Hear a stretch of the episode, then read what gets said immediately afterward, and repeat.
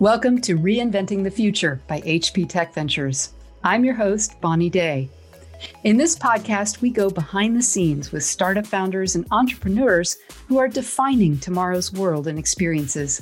We are talking innovation, their groundbreaking ideas, their big picture strategies, and how they continually adapt to our ever changing world. Their stories will inspire you to dream big, tap into your inner innovator, and create the future you imagine. In today's episode, we're talking with Drew Perkins, CEO of Mojo Vision, a company developing the world's first AR contact lens. Drew is a serial entrepreneur who is all about inventing the future. His current goal to give us all some superpowers. Welcome, Drew.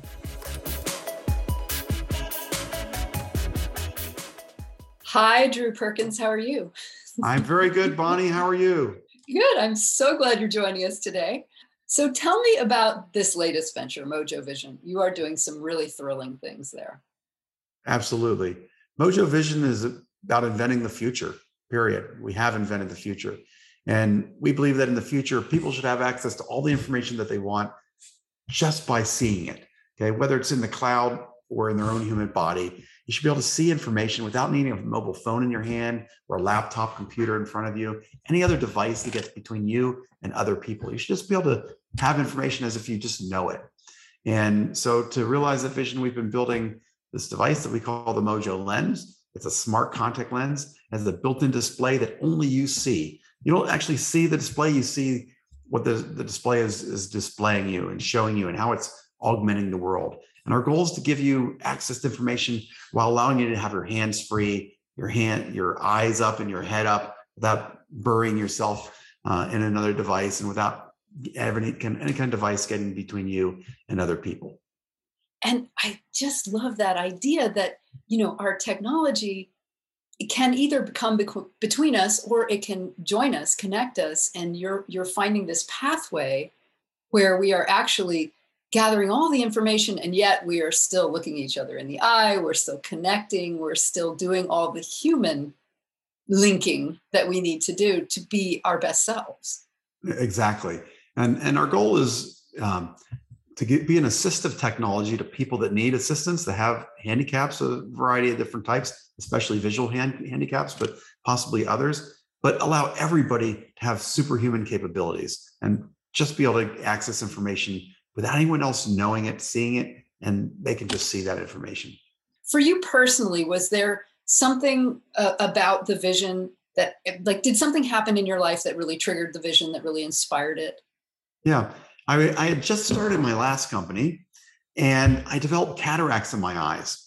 And you know, I was starting to go, uh, my vision was starting to fail, and I thought, oh, I need new glasses again.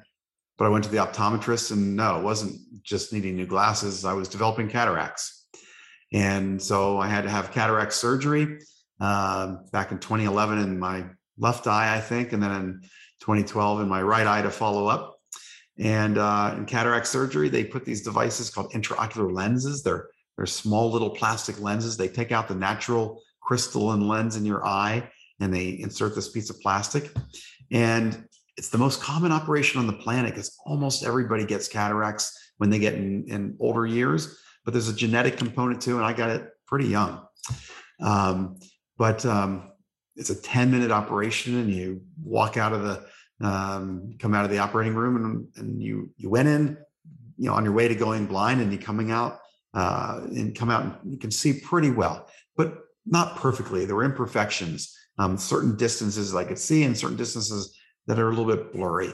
And when I was growing up in the 70s, one of my favorite TV shows was The Bionic Man, the Six Million Dollar Man, um, Steve Austin, and he had this incredible vision that he could, you know, zoom in on on things from from long distances. And I thought, why doesn't that technology exist? You know, 40 years um, later. And darn it, you know, I'm an incredible deep tech guy. Someday I'm going to figure out how to solve that problem and give us all supervision uh, and superhuman capabilities. Um, so that company went for a couple years, and finally I exited that company. And I thought, all right, time to dive in and figure out how to make true bionics and, and give everybody these superhuman capabilities. And, and Mojo was born.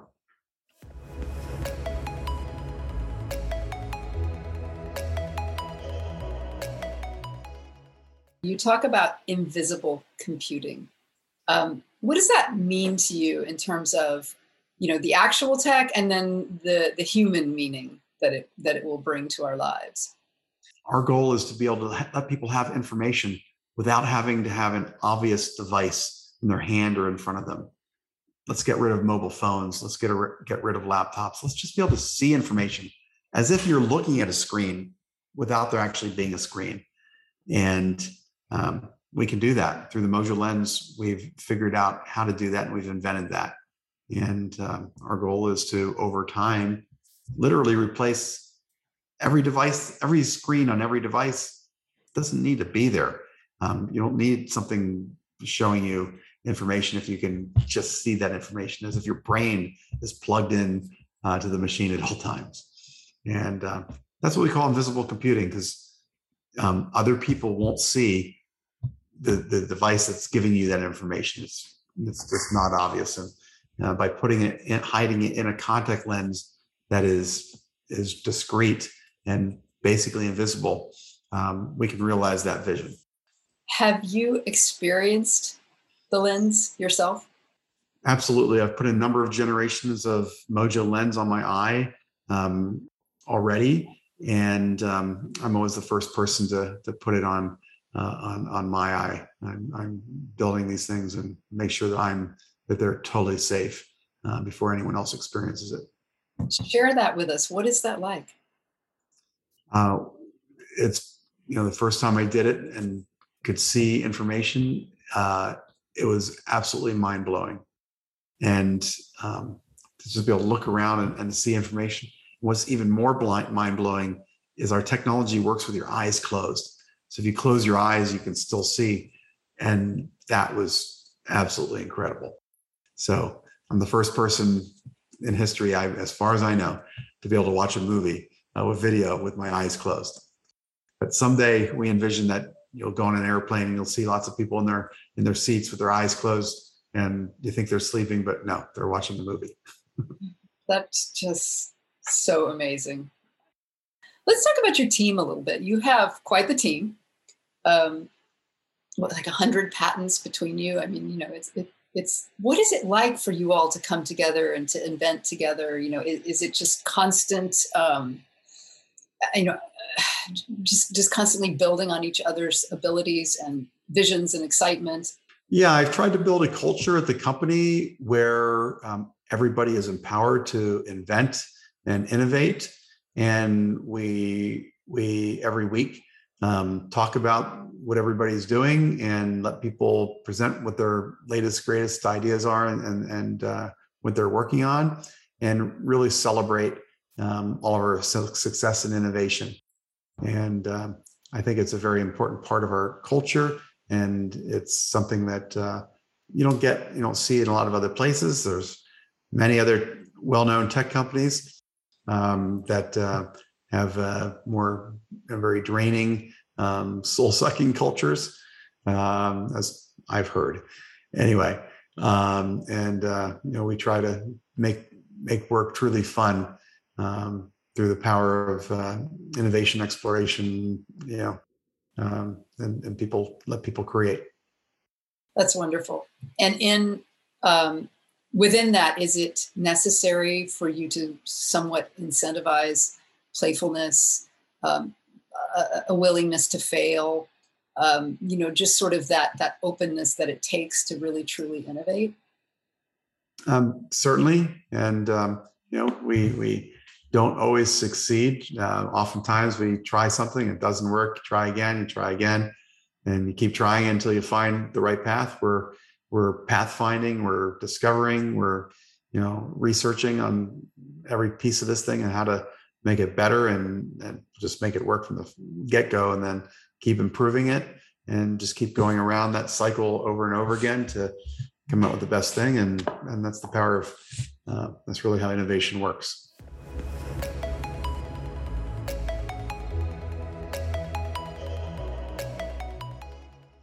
I wonder, do you feel like entrepreneurs are really a certain breed of cat because you know you just need to have that that steel will and that ability to go forward blindly sometimes. Do you think that that's just a certain type of person?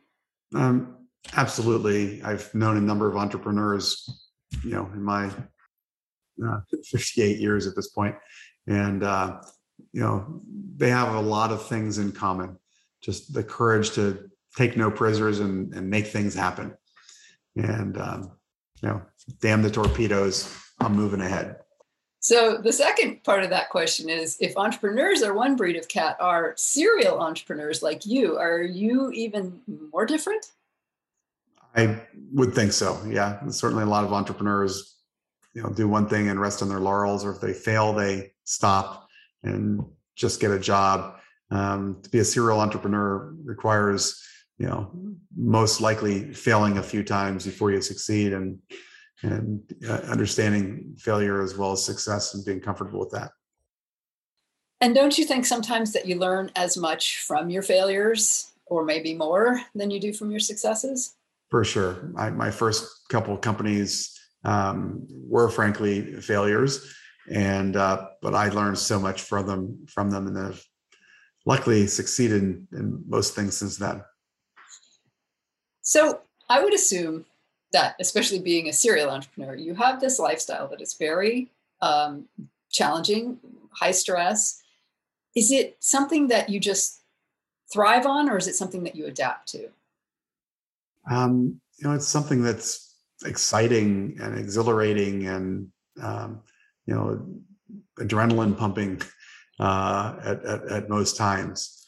Um, so, I think I've always been an adrenaline junkie in my personal life, whether it's in sports or, you know, just about everything in my personal life and, and business uh, has followed suit with that. All goes together. And when the going gets rough, as I'm sure it does sometimes, how do you cope with that? How do you just, you know, find a way to go on and say this is worth it? Lots of sugar. um, my my my drug of choice is, is for certain sugar. Um, otherwise, it's just going and talking and getting advice from other entrepreneurs and having a very big network of advisors. Uh, and uh, um, as I've as uh, I once heard the term kitchen cabinet members, um, people in my own kitchen cabinet uh, of just dozens, hundreds of people that I can, if I got a question, you know, I know this person, I'll have the answer, they'll have the experience. They can talk me through this, help me figure it out. Well, and that's an excellent point. You know, the whole idea of having a network, of having, you know, this this kitchen cabinet to go to, that's something that you didn't have when you started out, I'm assuming. And um, I, I wonder, is it something that you figured out the value of right away, or is it something that sort of dawned on you later in life? Um, luckily, somebody told me pretty early in my career that it's all about people. And, you know, no matter how smart you are, um, you can't, you never have enough time to do everything yourself. And you may be able to learn everything yourself, but you just can't do it. And you've got to rely on other people and, and build a team and anything of significance doing anything of significance really requires a team and the bigger it is the bigger team it requires. Let's talk a little bit about the partnership with hp um, I, what does that bring to mojo vision in your opinion? Um, so a number of different things. Um, you know we've been very excited to be working with hp and having them uh, as a partner. There's obviously financial um, aspect of it. HP Tech Ventures, you know, has invested in the company, and that's you know allowed us to uh, um, their capital has allowed us to make a lot more progress and and continue the development that we've done. Um, but we've also had a number of discussions with different parts of HP, you know, about the future and future products, and you know, we very much hope that at some point um, we can have joint development and, and work on a, a joint product. We don't have anything we can talk about today, but um, that opportunity is is there, I think, and um, at some point, I think we will do that. And does it give you some sort of uh, invisible stamp of approval? Um, I think so. I'm proud to every time I'm presenting the company to someone new, um, mention HP as one of our investors, and that, you know that's a that's a big stamp of approval.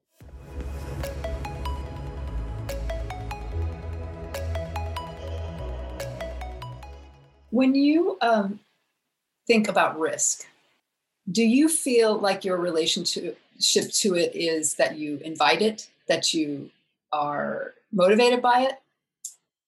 Um, certainly. Um, you know, I once heard what you know someone say, you know, why why do you go out on the limb? That's where the fruit is.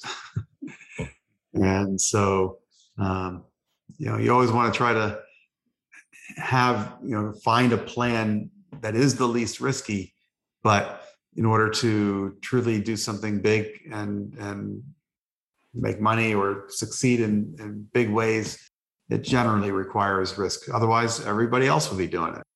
So uh, to to succeed where other people have failed requires taking the risks and trying first first trying. That's just the first thing you have to do is try. Uh, then you need to be smart about it and, and come up with the least risky way to achieve it you know, clearly the way you think in your career is very disruptive. You know, you're always sort of far ahead of whatever curve is coming. Um, I'm curious, do you feel like you apply that disruptive thinking in your own life? Do you feel like you're, you know, there's anything else in your life that you're very uh, unusually disruptive about? Um, I uh, have always, uh, almost always been very much into sports cars uh, for instance, and have had a number of Ferraris uh, over time. Um, currently, uh, currently, I'm so busy at, at, work, I haven't had a lot of time to put into that. But uh, you know, it's been one of pleasures of my life. You had a very serious accident. What about 20 years ago? Um, 1991, so 30 years ago now. 30. My girlfriend at the time, who later became my first wife, um, and I had just left a Christmas party and we're driving on a road that was a four lane road with a double yellow line down the middle and a drunk driver in a large van um, hit my sports car head on uh, pretty much. I woke up three weeks later. I'd been in a coma for three weeks and uh, didn't remember the accident at all. It all just totally got zapped from my from my mind. But um, you know i woke up in this room full of flowers because all my friends and i was one of the first people active in the internet helped build the internet. And people all over the internet came out and uh, sent me cards and messages and flowers. And i woke up surrounded by my family and all these flowers. And that was just one of the first one of those first experiences that really made me appreciate the value of people because when i was at one of the low points of my life um, people reached out and, and really gave me the will to live and that's a really life altering experience you know to to go from being completely vulnerable and and literally unconscious. Um, i would assume that uh, it it has helped you evolve from there you know you have this need now to help people that is very clear in your work and in your in your company and i would assume that that has something to do with it you know because you know what it's like to be in need of help now. Absolutely. Yeah. You know, experience loss and trauma in your own life for at least some people. Um, it uh, leads them to be more compassionate and understanding. Other people, you know, just get angry and and don't live good lives out of it. I think, but um, in my case, I I uh, think I understand other people's drama and and uh, issues and problems and try to help them. That makes me wonder do you try and help other entrepreneurs? Do you try and give advice? Do you try and, and, and share your learnings at all? Um, yeah, I talk to a lot of you know new entrepreneurs and other people, and try to share my uh, learnings and hopefully wisdom uh, with them, experiences with them, um, and uh, you know, I learn a lot in the process about other people and challenges and and way they go about things in the process that I can then apply to my own situation. Most important advice I give to anyone is it's all about people. It's all about team. Be good to your people, good to your team, and they'll give you the best the best opportunities and chance and chance of success. So, in terms of the future, you know, when you're thinking about your kids' careers, you know, you're thinking about how it's going to look in, let's say, 10 years, 15 years. What's your big, bold vision? What is the thing that you think is going to be most significant in our future? Really, the integration of technology with biology and our own human body and um, the things that technology is going to allow us to do to recover from illness, avoid illness altogether, and and really have um, what are superpowers and whether they're you know dealing with mechanical motion or senses or or information or whatever. I just see a relentless um, um, progress on building more technology that is more personal and more um, attuned to our own humanity. Well, I cannot tell you how enjoyable it is to talk to you because clearly you are impacting people, and I just love to learn about it. So, um, thank you so much, Drew, for joining us. It's just amazing. We've been talking to Drew Perkins. He's the CEO of Mojo Vision and quite a guy. Thank you. Thank you so much, Bonnie.